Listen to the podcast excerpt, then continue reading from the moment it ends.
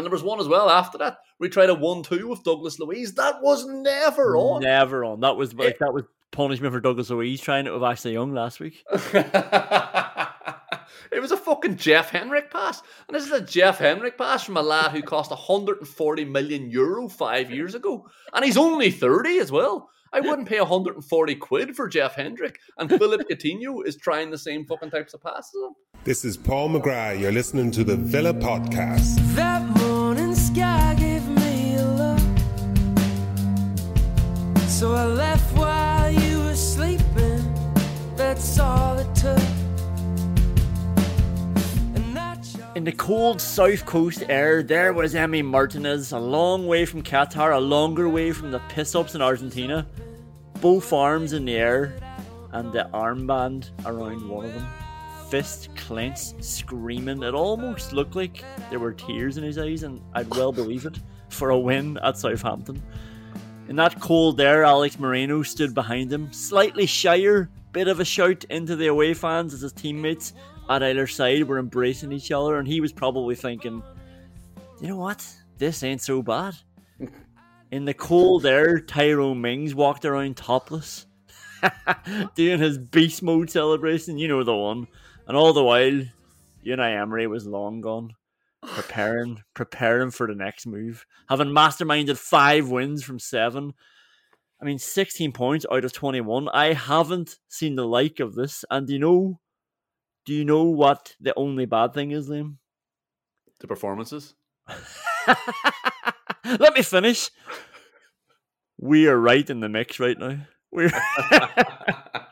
we are in the mix. We're one point off Chelsea, one point off Brentford, one point off Liverpool. We're three points, three points off Brighton and Fulham in sixth and seventh. Suddenly, it is all to play for for Aston Villa this season. God fucking help the two of us. yeah, and when was the last time Aston Villa played badly and won? And we've done it twice in a row now. I mean, it's... I was just going to say the last time.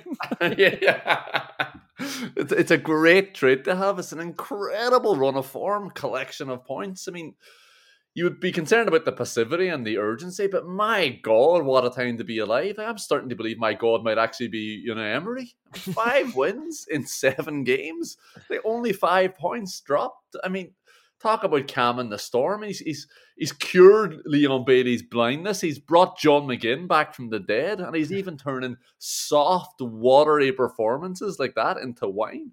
It was it's incredible. It really is. Like, and this is the thing. Like, yeah, the performances haven't been great. I think what is late in the performances, and albeit maybe you do look at it more kindly when you win, but of course you do. Like, that's the point. And I think lining through every one of these performances, I'm seeing logic. I'm seeing things. I'm seeing a bit of sense. I'm I'm feeling control. I'm feeling not as worried or not as oh like just what is the point? you know, I'm not feeling any of that anymore. I'm I'm I'm here seeing a team that is being well coached and they're winning games. Like you just said, they're five from seven. It's actually incredible stuff. Beating good teams along the way as well, winning three games away from home.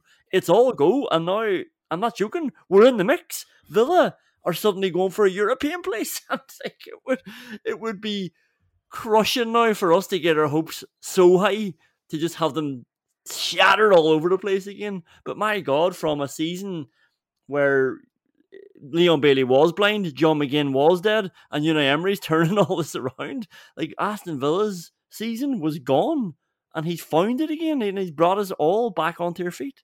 Yeah, you you said a couple of weeks ago there that you you can't enjoy Aston Villa's wins because fucking Brentford and Fulham and Brighton are keep winning and are ahead of us. And what did I say? This is a reason to be fucking excited because that's mm. three teams that, that we will catch up with. That is three teams that Aston Villa will finish ahead of, especially if they can keep anything resembling this run of form going. I mean, it's absolutely amazing to look above you and see three teams that Aston Villa are better than, and are now only two points behind as well. Yeah, like Chelsea, Liverpool, Brighton. All right, let's get into some of the talk here. 1 0 away from home to Southampton.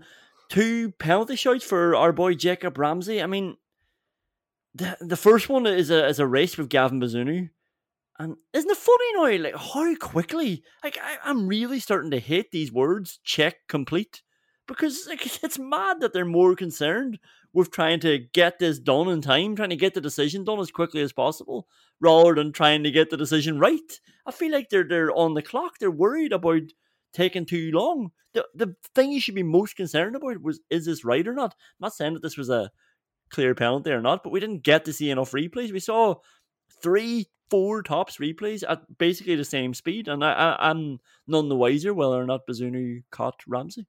Yeah, we'll come back later on to whether or not they're actually all that concerned with getting decisions right. but uh, yeah, the check the check has been complete. Well, show us the angle that was used to make that decision. Like you're talking about seeing it at the same speed. They only showed us one angle, and it's from behind Jacob Ramsey. I can't tell anything from that. And Jacob Ramsey is so adamant as well that it it's because he, he you can see that he's running towards the ball, thinking, "Oh, big Gav's coming out here. All I have to do is get Yeah. here first. And, and he's just trying to knock it away so that Gavin Bazunu can't get it. It's exactly what you would expect him to do, and it's exactly where you'd expect the ball to go for someone who's trying to get Gavin Bazunu to clatter into him like a moron.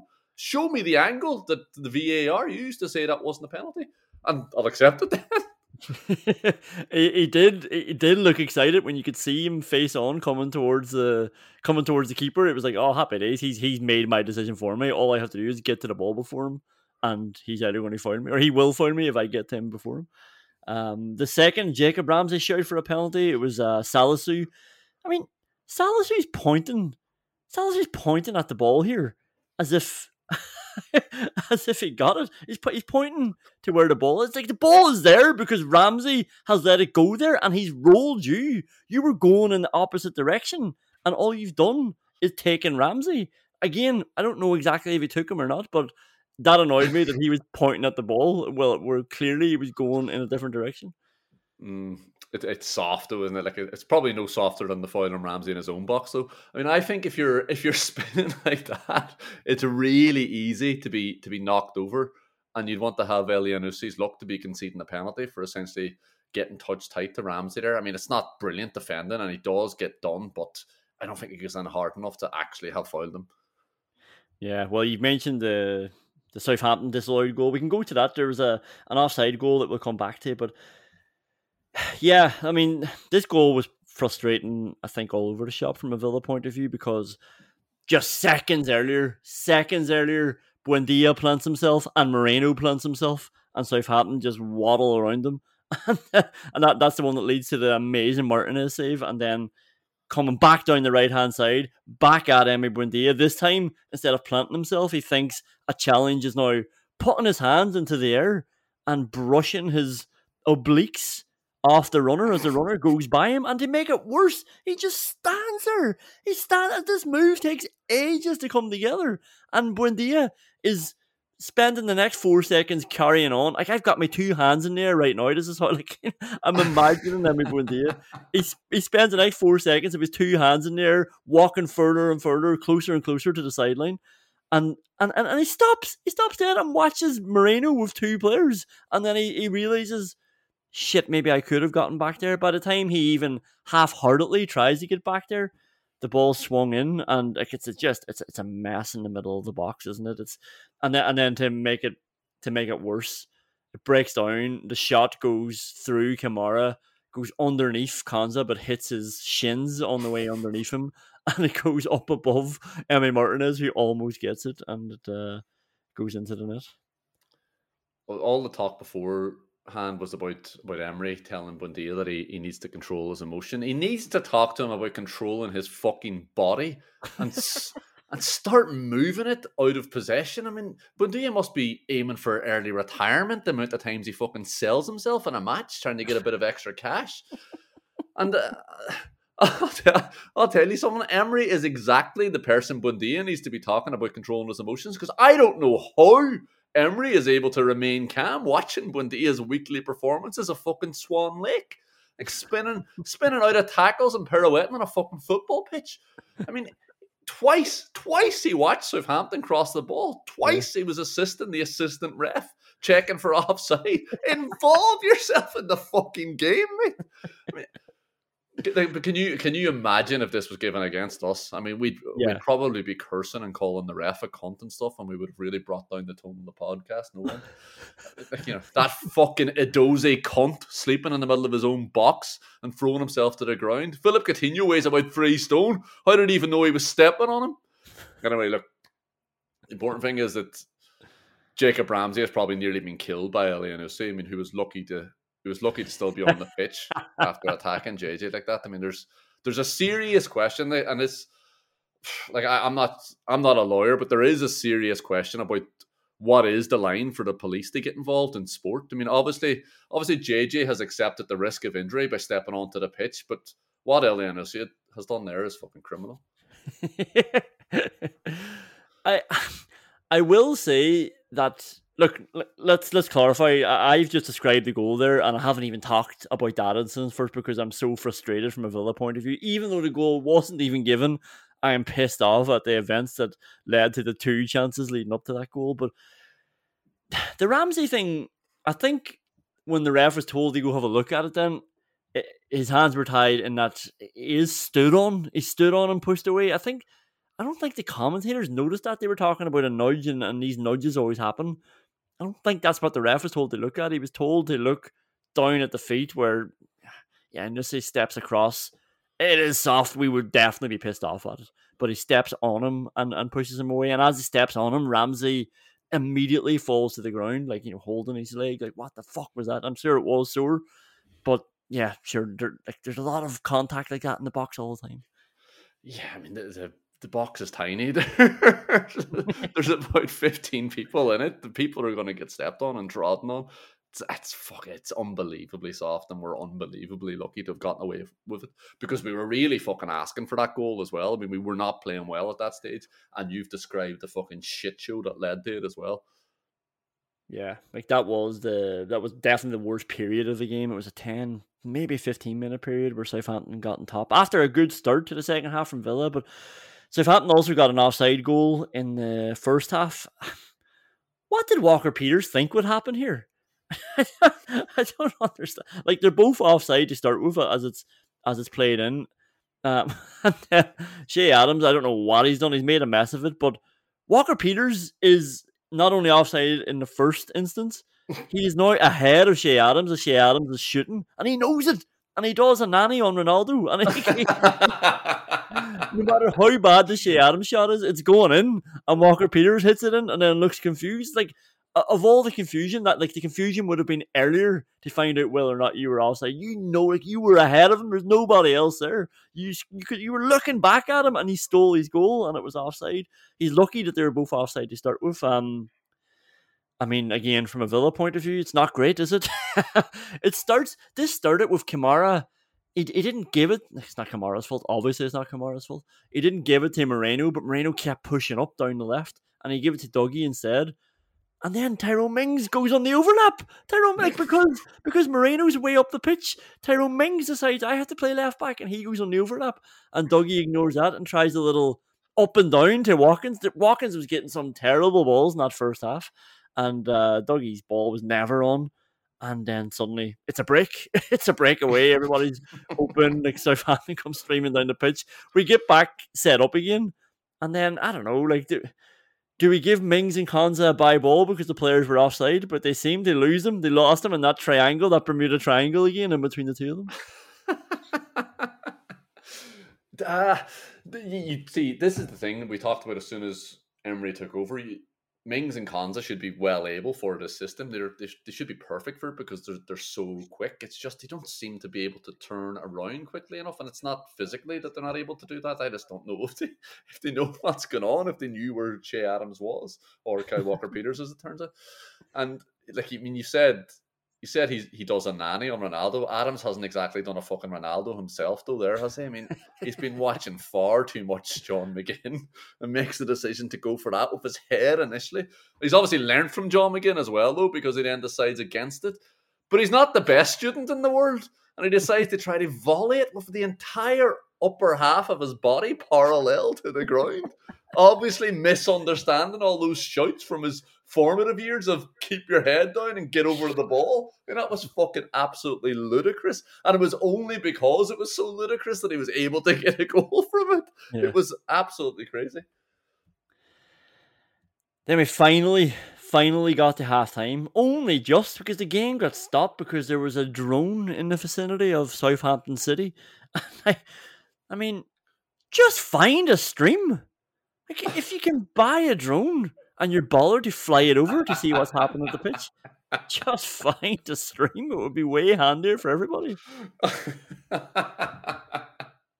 I mean, I think what the case is here is obviously it's just some bored twat who saw the game would stop last time, and then he decided he would do that himself as well. The, and the, the weird thing was, if if it was someone trying to trying to watch this, I mean, the game was such a non-event up until that point. it was such a non-event up until that point that the fucking the commentators gave up on trying to talk about it after about three minutes of the stoppage. I mean, That was they- unbelievable. they just decided that showing live footage of the tunnel and the surrounding emptying stand was better entertainment than pretending anything entertaining had happened in the previous 42 minutes. I th- and I actually think in the three minutes where they pretended they could do this, where they could get through this little interlude, in that three minute interlude, he mentioned that the game had been stopped in strange circumstances three times. he talked about the reason the game had been stopped three times because nothing else had fucking happened. But then something did happen in the second half, and there was finally a goal after a VAR check, and it was given, and it was the winning of the game, and it was from the striker, the striker that Unai Emery has gone all in on, the striker who has been much maligned, you would have to say, over the last year and a half, maybe. And I mean, it's a good header. Kamara won the free kick. So Southampton's tackles were like I know that they were feeling a bit hard done by considering their uh, yeah their goal was disallowed uh, and the ref was given plenty of frees against them. But Jesus, they, they were asking for them. They were stupid tackles. They were lazy tackles. Most of the time, it seemed like they were trying to foul him, and it didn't matter where on the pitch it was. And Kamara gets in and wins the ball. He's under a bit of pressure, and they just push him over. And then Douglas Luiz steps up and he he whips a lovely ball in, and it's it's a great header from Watkins. He flicks it off the off the corner of his head. If his if his head was square, like he hit it off the corner perfectly, gets it low, and uh, yeah, that was the winning of the game. It's a, it's a brilliant free kick from Douglas Luiz, and just before that as well, the running on the spot the knee rises from from Leon Bailey, and you, you can see you can see Austin you can see Austin McPhee hunched over, staring to make sure this is all being perfectly executed, and it is. I mean, he, like he needn't have worried. The the Prushatka is a lot more popular on the streets of Kingston than I ever realized it was. Anyway, the way Leon Bailey was able to pull that off. And the ball then is still, and Douglas Luiz obviously steps up to the mark as well, like following in Leon Bailey's brilliant footsteps. And the ball's delicious. And the finish is so simple and made possible by Big Lyanco pointing and telling Ollie Watkins where to put it, and in doing so, making sure he's played him onside like a fucking muppet. uh, brilliant stuff, brilliant win, and we will see you at WhatsApp wins. I'm only giving out one fine this week, and I mean it's a new one, and you really have to admire Douglas Luiz for continuously innovating, finding new ways to not get paid. And it was so so hopeful. The chip over the head at the edge of the box, followed by an air shot with his left foot. we can't be having air shots at this level. I don't care how good the chip over the head was. I don't care how audacious the attempt was and how imaginative it all was. And I know, I know it's Buendia's fault for just like why does Buendia do this sometimes? He just pokes the ball at people and is bouncing up to them when it doesn't have to be. Just no appreciation on the pass. And uh Luiz improvises, does brilliantly, and then he misses the ball. Has has to be fine for that. Yeah, I mean the, the flick over the head is so delicious and so perfect that you'd have to think that the air shot then was also intentional. Maybe it was it to let it drop for Buendia to get on to the end of it. And I'm more than willing to believe, given his performance, that it was Emi Buendia's fault. there were two other um, in contention. Ashley Young had a cross that went out of play, but it was an in swinging cross. It was with his left foot, with his weaker left foot as well. Um, so we know the in swinging crosses are allowed, unfortunately, if they go out of play for a throw in. And then Matt Cash comes on. I mean, Jesus, Matt Cash gave us some vintage Matt Cash with a, a cross that he tried. He, he went right towards the byline, and I thought, oh, here we go. This is going out of play. and he fucking drilled it as hard as he could, and it went right across to the far sideline where a Southampton player picked it up. I think he actually just ran straight out of play as well, once straight over the byline himself. You know, took the ball with him, of course, because that's what his favorite thing is: is to take the ball out of play. Yeah, but I think they get away with it this week. The first WhatsApp win.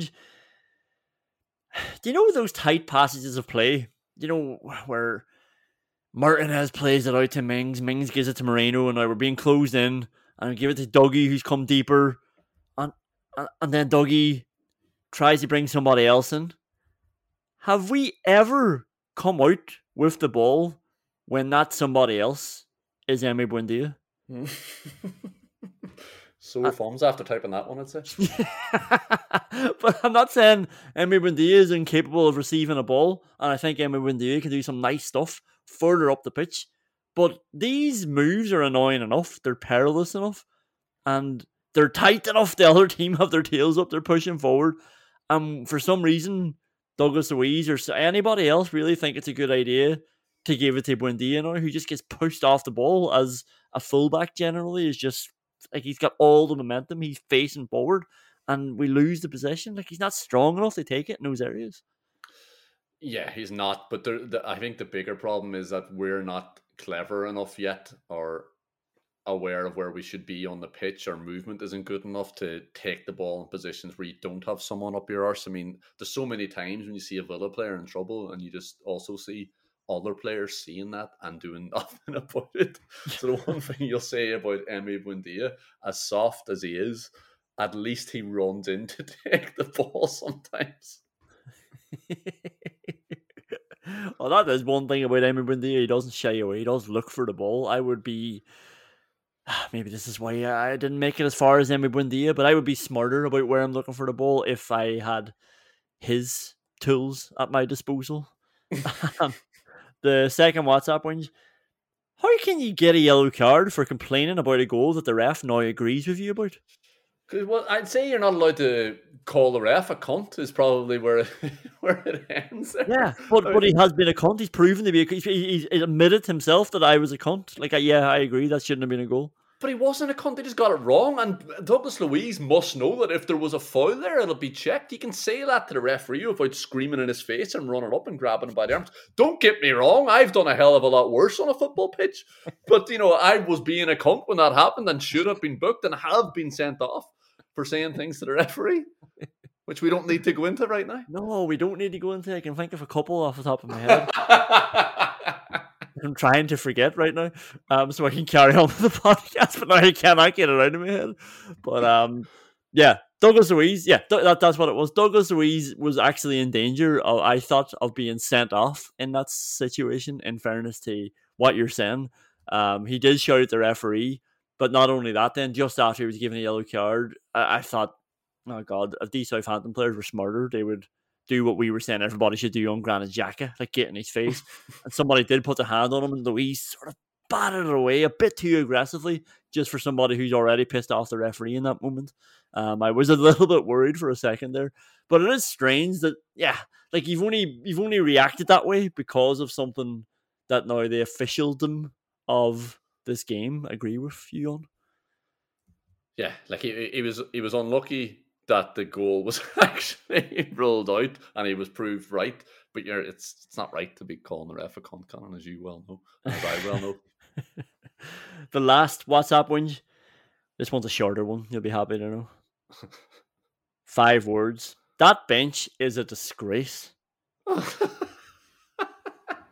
I mean, like we we have defended Aston Villa, you know, for, for often it gets thrown at them how much money that they spent. And we know the special circumstances. It all starts with not really having a team or a squad when we got promoted from the championship, having so many loan players, having a lot of bad recruitment, changing sporting director.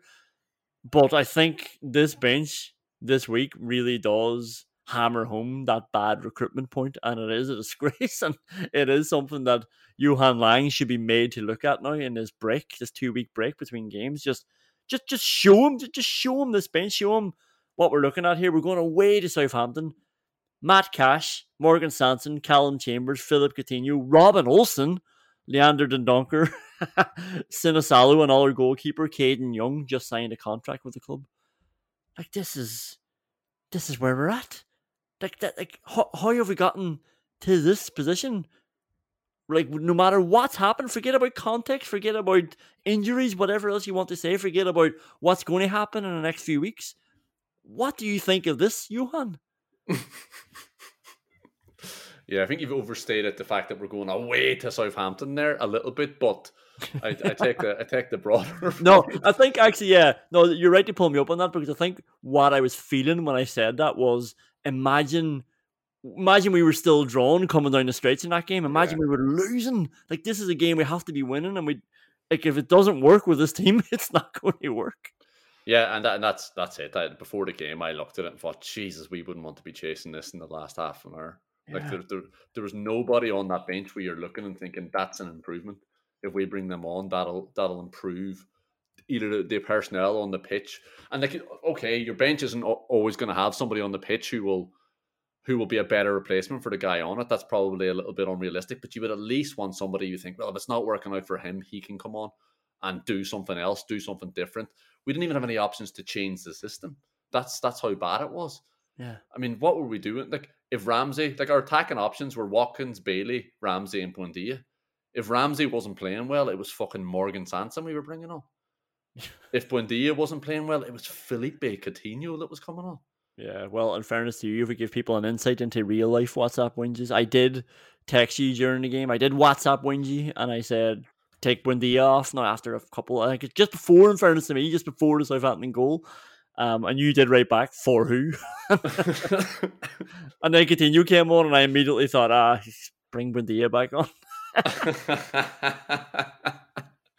and then, but then, and then the other side of that, if Watkins is playing badly, Watkins is staying on, and if Leon Bailey is playing badly, Leon Bailey is staying on. I mean, how can you find yourself in a situation where if Leon Bailey is playing badly, he has to stay on the pitch? Because that is so fucking likely. yeah, as it turned out, Matt Cash was the Leon Bailey replacement. And, uh, that wouldn't have been good if we were weren't ahead in that game. Look, we'll leave WhatsApp whinges there. We've got plenty more to talk about, and obviously we're going to talk about Danny Ings um, because that's part of the reason why that bench looked even lighter than what it usually is. So uh, we'll see in the award categories after this.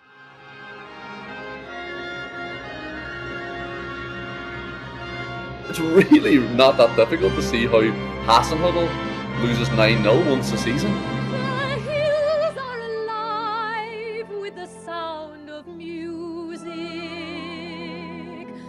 Didn't do anything in the whole game. He just said, Here's what I've been doing for the last three and a half years with my limited players. What have you got?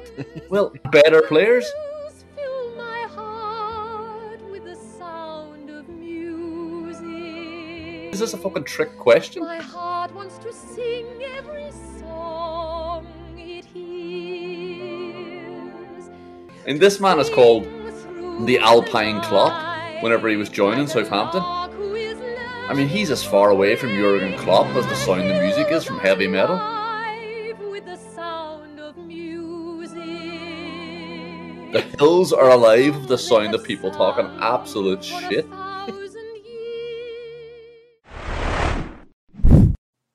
I'm going to start with the Tim Sherwood. We played two number 10s and bamboozled them award. Let's mix this bad boy up because there is there is a bit of coaching going on here. I have to report. And we have to start with Emi Martinez's new position.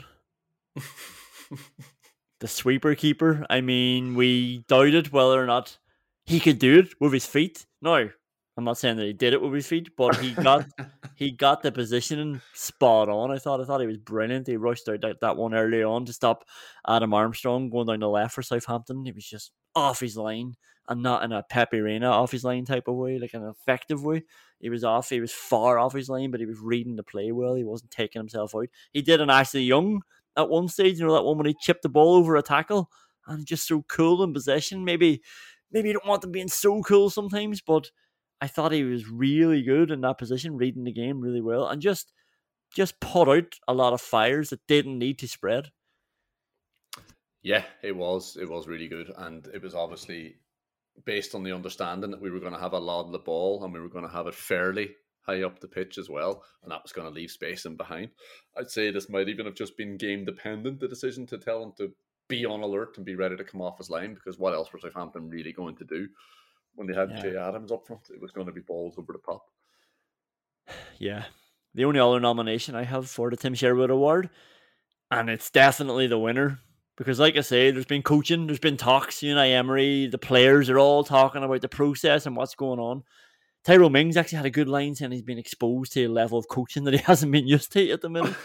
Um, it's brilliant, brilliant stuff. I'll come back to that, that interview by Tyrone Mings. But the nomination is Leon Bailey receiving the ball on the right wing under pressure. Now, I think the big criticism we had of Leon Bailey was that Villa were finding him. Do, you know what I mean? I'm not on about every ball he gets. I mean the one where Villa are tight and they're trying to keep hold of the ball and it gets pushed down the line. Bailey's got his back to play and he's got a player up his arse. The question is, did Leon Bailey play the simple pass? or did Leon Bailey over elaborate like he can? And I am very, very, very, very happy to report that six times out of eight, Leon Bailey, Leon Bailey did the simple thing in that situation. The first one gets the ball, takes a touch, gets it back to Ashley Young. Second one gets the ball, takes a touch, gets it back to Emi Martinez. Okay, he was aiming for Konsa. Third time, gets the ball. First time into Ramsey, the midfielder, like we were saying about these boys coming running off. First time to Ramsey. Fourth time, first time to Ramsey. Ramsey's away every time. Like the fifth time, takes a touch, gets it back to Kamara. The sixth time, now he was starting to get a bit like six times in a row, we did it right, but I think the sixth one was our warning shot. Eventually, he gets it back to Ashley Young. Taking taking a little bit too much out of it. Like it is going to creep back in. I mean, you can't you can't forget a habit forever, but you can replace it. And I think Unai Emery's trying to trying to replace it. But the final two times, and look, maybe we don't want to take this out of his games. But I don't want Leon Bailey doing the simple thing all the time. I just want him doing the simple thing when we're under a lot of pressure, and the simple thing is the right thing to do.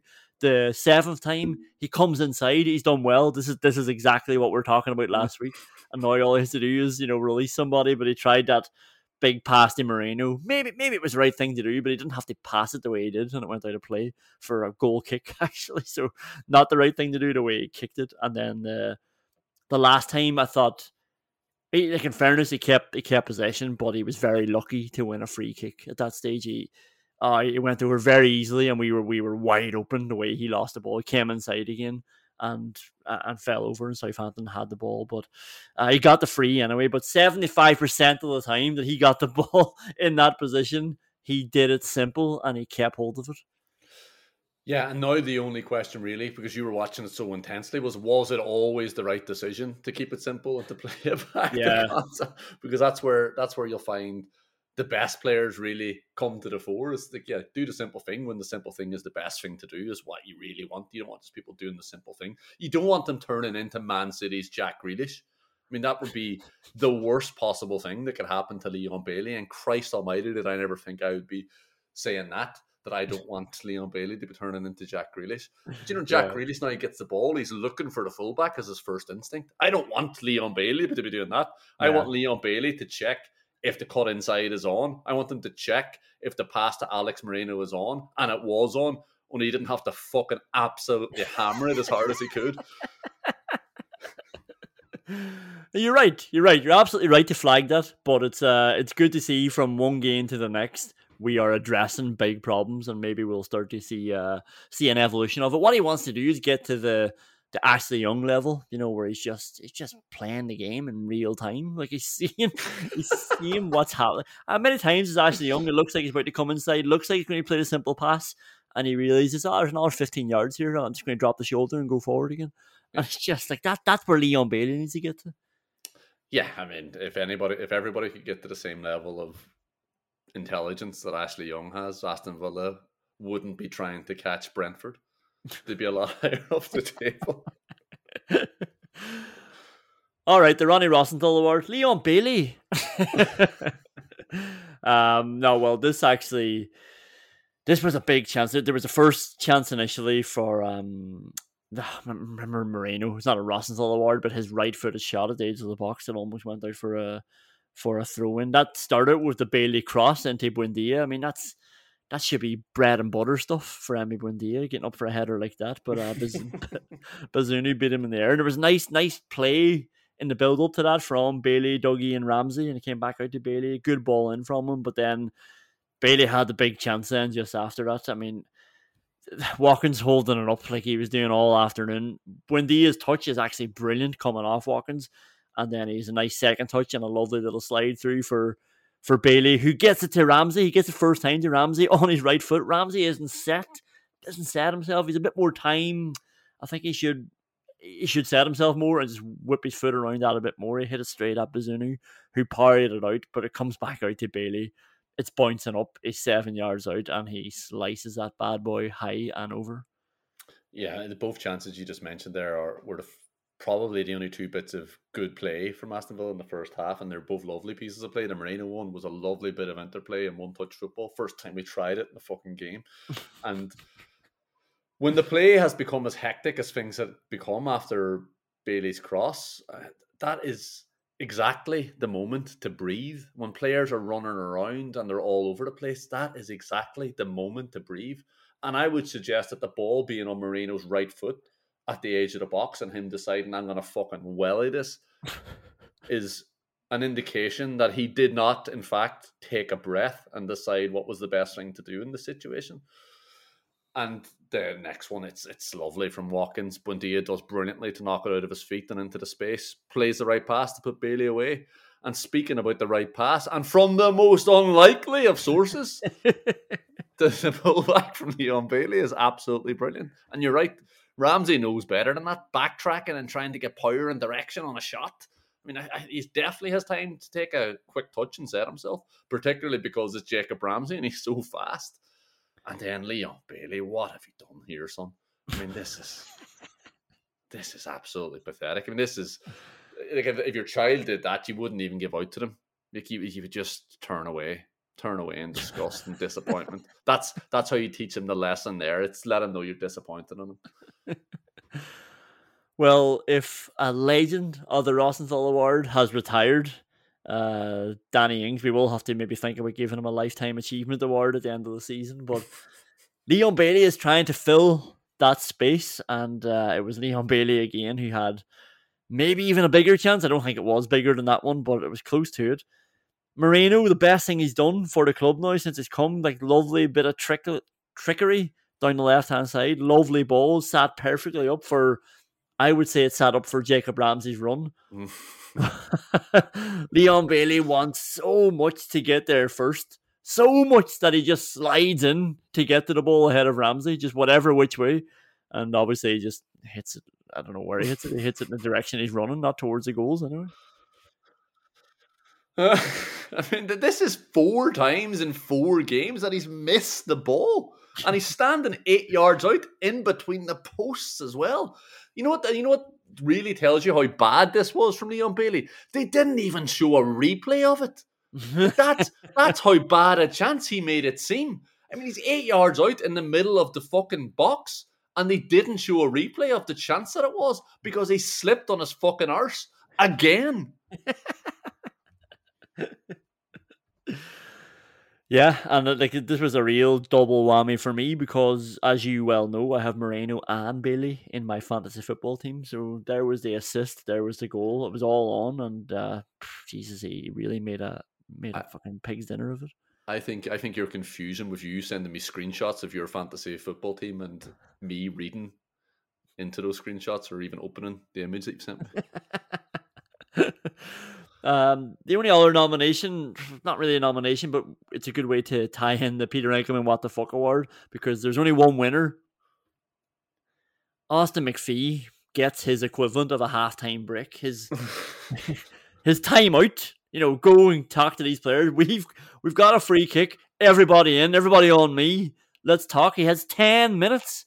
Ten minutes to cook up this master plan. Ten minutes to let everybody know what's happening. We've got a free kick. We're what twenty three yards out. Here's what's going to happen, and what unfolded. I don't even know what unfolded. It seemed like after all that time that they had together, after the timeout, nobody knew who was hitting it. It certainly didn't look like Douglas Luiz knew the ball was coming to him. Ended up in a Leon Bailey shot somehow. Like after Southampton's cheers, Leon Bailey got onto this loose ball and had a really tame shot from the edge of the box. And we got a second free kick just straight after that, won by Watkins, obviously. And uh, Bailey gets another shot, hits it off the wall. But this time it actually did lead to a Rosenthal chance, and that's why it's in this category too. Because Ollie Watkins gets up for the header, and he probably could do better. Now he's doing well to get above two people there, but he just heads it down and straight up, isn't he? Yeah, I mean Douglas Luiz plays it to Ashley Young, who must have been listening to the commentary team just before the or just after the game was interrupted because Ashley Young is absolutely as interested in this game of football as those commentators were, and he's completely fallen asleep. I don't know how we managed to manufacture a chance out of it. Maybe maybe that was all part of Austin McPhee's master plan. We'll lull these guys into a false sense of security by making it look like Ashley Young has been lulled into an early nap. And I think it's actually Kamara that gets up from the header from the free kick. But the worst thing about that was the wall is about six yards back. Yeah. And they, they tell the referee, and the referee has marched out walls before, I'm sure. And unless he's put it back six yards every time, there's no way he can be looking at that and thinking, What are you what's your problem here? But he's just too fucking insecure, too intellectually insecure that he's afraid to go over and actually check just how close this fucking wall is. He's made a cock up. It's been pointed up out to you. Have a look now. So are you actually happy with that? Look how close those lads are. Yeah. Look how big they still look to you. If they're four yards further back, they're not going to be quite that lumbering and standing in front of you. You know those people aren't fucking 10 yards away. Move them back. yeah, I actually did think he would try to discreetly count it out himself, just just for peace of mind. Um, but obviously, as soon as the question was asked of him from a player, he was never going to take that. He was never going to do that. Then it was it's ridiculous carry on that he wouldn't that he wouldn't just look at it. But like, what's your winner here? It has to be has to be the Douglas Luiz rebound, right? Sorry, the Douglas Luiz. That's twice I've done that. I blame Douglas Luiz for Ashley Young falling asleep, and I blame I blame Douglas Luiz for Leon Bailey missing a, a ball bouncing out to him seven yards out the, the bouncing out one because he's oh ah, it's so hard to tell. They're both so fucking dreadful. I mean, can either of them even be counted as shots? I mean, the, obviously, the commentary or the highlights package manager didn't fucking think it was a shot because he didn't bother showing the second one. The one he sliced over the top, it's so perfect. Like Leon Bailey with this amazing left foot that every commentator talks about him having, and we've all seen him have as well. Yeah. How could he? He had it with his ankle. maybe that was the worst one then, and like yeah, I think maybe you're you're leaning that way because of the fantasy football element to it.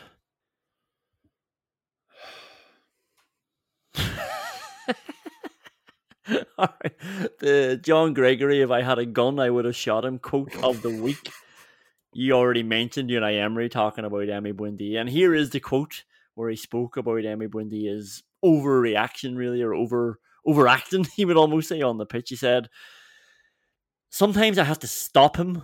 I have to control his mind because he gets so excited. Sometimes he is not clear in his thoughts about what he is going to do next on the pitch. And I suppose that feeds in nicely to what you're saying. I mean, he is controlling his mind. Now he just needs to control his body. It's almost like the, the Leon Bailey thing. Control the controllable to start off with, and now we can try evolve it. But right now he needs to focus on ah, maybe he still needs to focus on Emi Buendia's actions because they really are they really are affecting his his body position. Yeah, it's his, it's his lack of action that is, is the problem in so many circumstances where he just takes himself out of the game and we'll just watch it watch it develop and watch it bypass him as well. And we saw how fucking good he was in the second half against Leeds whenever he involved himself in the game and he just needs to keep doing that every game because he's not given enough with the, you know, purported talent that he has. He's not playing enough ball, and if he's going to be playing on that left hand side in this system, then he needs to be fucking running. He need he's going to lose his position to John McGinn and Jacob Ramsey if he keeps playing like this. He needs to get himself into the game. You can't just you can't just wait for the game to come to you. That never works. That you have to fucking work. You have to work your way into the game, and you have to do things off the ball whenever it's not working for you on the ball, which it very rarely is for Bundy at the minute. Yeah, the second nomination for quote of the week was Tyrone Mings for his interview in the Express. Uh, he was talking about the the management teams that he's had, and he said this is the first foreign manager he's had, and then he did clarify that he won't count Mick McCarthy in that. And initially, I you know raised an eyebrows and hang on, you know Mick McCarthy, obviously a good Irish international. Then I just really appreciated Tyrone Mings having the thoughtfulness to include him in that, and also Mick McCarthy's from Barnsley as well. So maybe there was a, maybe there was a lot of sense to what he was saying there. Like he was being coached by somebody who was born and reared in England as much as an Irishman that he was. But um, his quote went on to talk. He was praising Unai Emery, and it is really exciting when you hear, and it seems very sincere when the players are talking about him. But he spoke about himself then and his own form, and he said, "Most of the games I've had in the Premier League, I've been learning on the job. When I signed for Villa, I'd played maybe twenty games at centre back before then. Now I'm turning into what an elite centre back should be, and you know." I like this, and don't get me wrong. You know, you know as well as I do. Non-Villa fans are sending me this, thinking it's funny, and I just have to tell them. I just have to tell them straight. This is not what you think it is. This is this is not your next Harry Maguire. Tyrone Mings is playing really well. Accept it. well, uh, yeah, he's playing really well, and he has been for a very long time. But he also has the traits that you would expect an elite centre half to have as well. Chief among them, you know, that marks him out from Harry Maguire is the ability to move. And like we've always said, how many times have we said it in this podcast? The only thing that holds Tyrone Mings back is his absolute clangers, his ability to go missing in his head during the game. That's it. That's the only thing that's ever held him back. And if now he's excited about the manager that he's got, then he is running out of excuses as well. So he just needs to tune himself in, and he needs to he needs to start performing at the level that he shows for most of the games, in most of the game as well. Yeah. And John McGinn dropped the never had a foreign manager one before as well. Probably pissed off a lot of Scottish um, nationals who were listening to that. yeah. The only thing that holds Tyrone Mings back is himself. I would say that. the last nomination for quote of the week. You're going to like this one. This is uh, this is unbelievable stuff on Talk Sport. Ronnie Rosenthal was talking to Jim White, and he was told, like you know, about Leon Bailey's miss against Wolves. What would you say to Leon Bailey? Ronnie Rosenthal himself is talking about the biggest miss of the season, and he says, and I quote, Tell Leon to forget about it. Move on. Yeah. You, you, would you wouldn't want him to completely forget about it. You'd want him to learn from it because since that, like I said only ten minutes ago, he has missed the ball a further three times when the goal was gaping. He, he, need, he needs to not forget about it. He needs to think about it, think about what he's going to do in those situations, find a bit of composure from somewhere, and stop just slipping on his arse or studying the ball. And Ronnie Rosenthal thinks the world would move on as well, doesn't he? Like when somebody misses a chance like that. But I think the oh, I don't know who's the winner go to. Probably goes to Emery, pointing out Emi Buendia's yeah overacting on the pitch. Yeah, absolutely. It's it's it's great to hear him have the confidence to follow one of his players like that. But not only that, to talk about how he's going to fix it as well, which is obviously obviously the crucial bit. Yeah, you like Glenn Whelan taking 90th minute penalty award? Ah, would have kept Danny Ings for three more days anyway, wouldn't it? I mean, what what is the thinking here? We just talked about the bench earlier on. I mean, what what would have been the the problem keeping Danny Ings until? after this match, which was was this was Thursday. The deal was done. This game was Saturday. Just tell West Ham, hold your horses. We'll chat to you on Saturday. We we need a striker going down to Southampton, and we need somebody who used to play for Southampton. You know, like that. That's like I would have started Danny Ings for that reason alone. Bad a manager I am, but oh my god, like this was a terrible decision, really. I mean, especially going into a two week break, especially not having done any business ourselves to have somebody in the door and available. I was looking at West Ham going to going to uh, play Everton today, and I was like, what? Their bench is way stronger than ours, it's because we've given them a really strong asset from our bench. such a such a strange decision. I mean, it's unlike uh, Aston Villa as well, who have normally been pretty good in the transfer market at getting players in and you know deciding when to release players. I mean, this just didn't need to happen. West Ham are desperate for a player. They would have waited another ten days, and we could we could easily have done that. We mm. could easily have kept Danny Ings till the end of the window and just reassured him that he was going to believe in if that was the big issue here. But I thought it was. Danny Ings isn't a prick. Yeah, It was such a strange decision.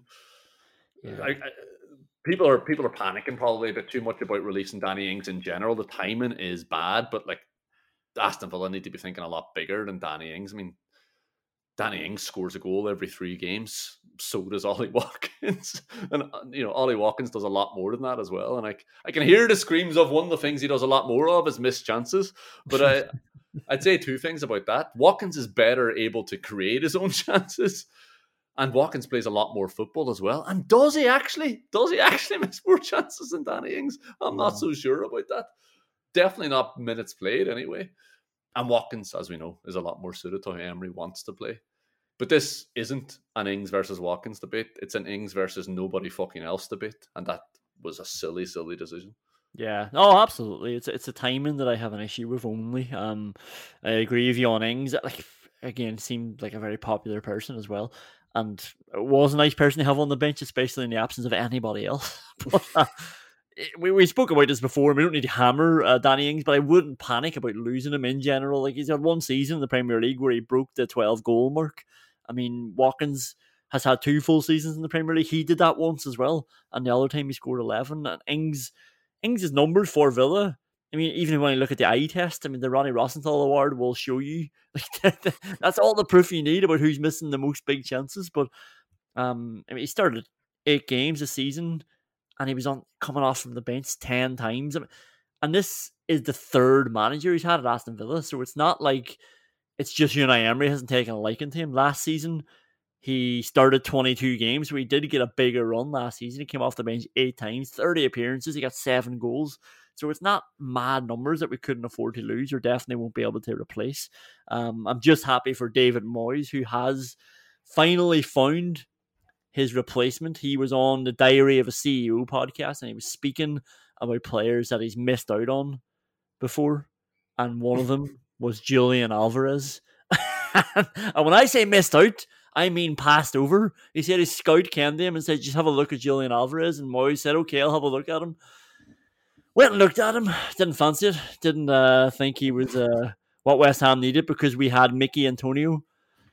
Um, that hasn't aged too well for poor David Moyes, who was volunteering this information and he was he was saying it under the caveat of, you know, players can change very quickly in six months. I don't think David Moyes is probably alone in all this. Villa were linked very hev- heavily with Alvarez as well. A lot of clubs probably had a chance to buy him, but it is funny that they passed him over. He's now a World Cup winner. He's now playing for Man City, and they've turned to Danny Ings instead. Is is it really that surprising though? I mean, David Moyes' first signing for the champions was Marwan Fellaini. I mean, that's that's bad enough as it is. I mean, when you consider the fact that they had Darren Fletcher, Tom Cleverley, and Anderson battling it out for a midfield starting berth, it's fucking bonkers. And he had, he had four months to have a look at this and assess it, and then he decided that Juan Mata was the answer. they they dropped a lot of money on Juan Mata as well. I still remember him coming in the helicopter meeting Moyes and like yeah, it was dramatic on Sky Sports News. Like that was really billed as the answer. Like this is the guy who's now saving David Moyes' season at Man United. Yeah, that was that was peak Sky Sports transfer window. Yeah. The only other nomination I have for the You Like Glenn Whelan take a 90th minute penalty award is the fact that all teams are now going to push up against Villa and squeeze Douglas Luiz and Kamara because because they know the wide players are narrow, so it's they're not going to get cut out wide. Uh, they know they push up and squeeze and get uh, enough bodies in that area where Luiz and Kamara are. They're effectively covering more people than just their two most important ball players, and I have to ask, what's what's the plan? you know, this is going to happen. What are we going to do to counteract it? Yeah, it, it's it shouldn't be that difficult when you're playing four essentially four centre midfielders to be able to pass the ball around to each other as well. I mean, we should be able to break out of the the squeeze that the other teams. But then, I mean, the first half was as about as unwatchable as a game of football can be. It was scrappy nonsense, and from a Villa perspective, spending too long thinking about playing the obvious pass and then playing it when it's no longer the obvious pass as well. Just weren't aggressive enough on or off the ball. They brightened up a bit after about half an hour, but even then it was just nonsense interspersed with a bit of serious football. And, uh, and don't get me wrong, it is hard to play against teams who are as bad as Southampton. Like it's hard, it's, it is hard to motivate yourself, and it's hard to play through whenever they're that compact. But the difficulty is always self-made because if it was actually difficult, they wouldn't be fucking bottom of the table. And you have to, you have to beat these teams with tempo, not by trying to send them to sleep by knocking the ball aimlessly around the middle of the pitch. And Douglas Douglas Luiz's first instinct was to to look for Konsa and Mings. I mean, where was the fucking free spirit, puppy energy? I mean, I I, I know I give out about him doing stupid things, but I, I didn't think all those fucking taps across the nose would change his personality. Just Put your fucking studs on the ball, turn around and have a look because it was on so many times. And the worst thing about Aston Villa, which has persisted for three years, is the absolute reluctance to play the ball into centre midfielders who are free. There was a lot of times where Kamara and Douglas Luiz were free, and if it wasn't Kamara or Douglas Luiz playing the pass, it wasn't going into the other one. So many times, Ramsey, Leon Bailey, Moreno, and Buendia played it back to one of the centre halves or to the fullback. It was infuriating. We had to move the ball, and we had to move it a lot fucking quicker. That's how you beat shit teams. All right, the Vyman meter going up.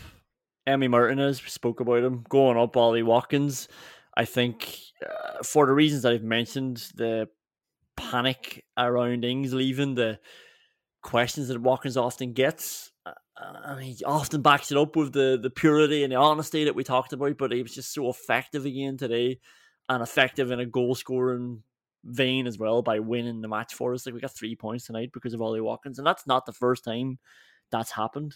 Um, yeah, like he's he's, he's a good lad, isn't he? Yeah, he's a good lad, but the reason Ollie Watkins gets slagged off is because he scored four or five goals this season, and that is something that he has to change if he wants the noise to quieten around, quieten down around him.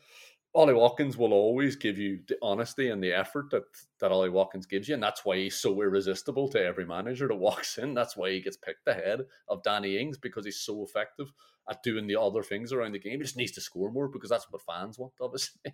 yeah, going up, Jacob Ramsey. Um, I, f- I feel like there was a few incidents where I was getting a bit frustrated at him, and then I realized he's, he's just he's just so heavily involved here. I felt like he was still a little bit rusty.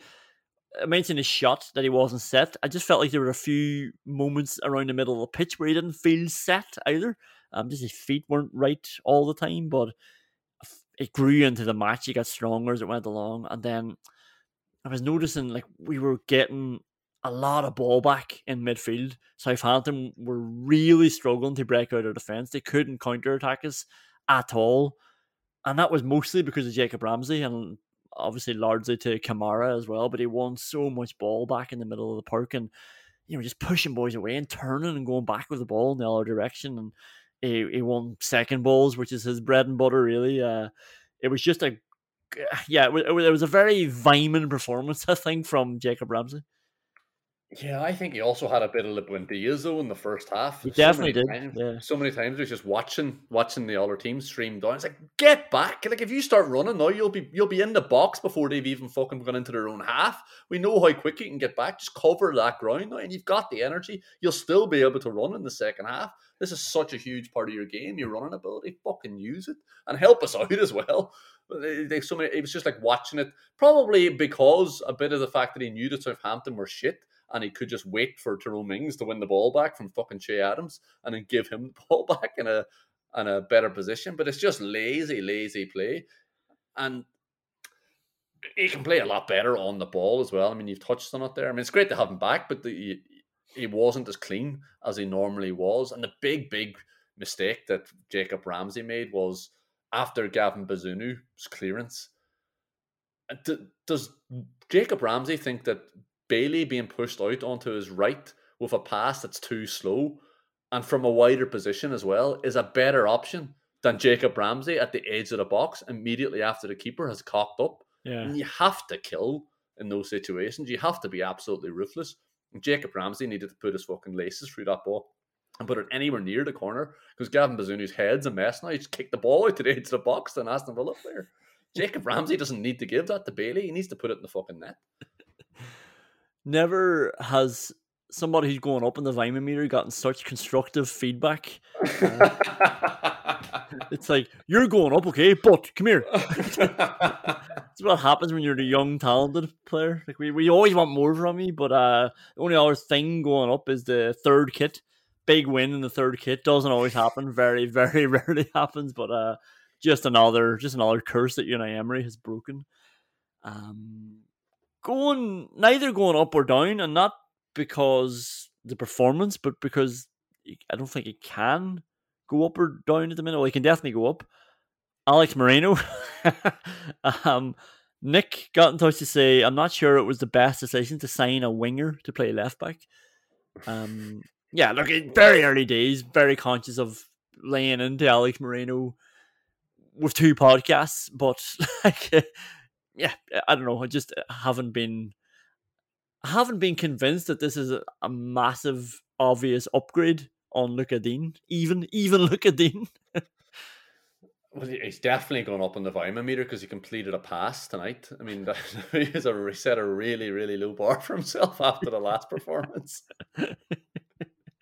Alright, We'll keep an eye on Alex Moreno. Um, I did say last week I was going to keep an eye on Emi Buendia, and I think he's going down. It's just it's just too up and down every week now. I was uh, praising him last week, and I was trying to say, you know, I know he's been down before, but he's back up now, and now I feel like he's back down again to where I was two weeks ago. So can't be having that inconsistency, not in the Vyman meter. Or even back down to where he was in the first half of the last game as well, because he, he was nominated for the. Ah, what's his fucking name? He's so forgettable. I've forgotten about him. The Rosenthal Award.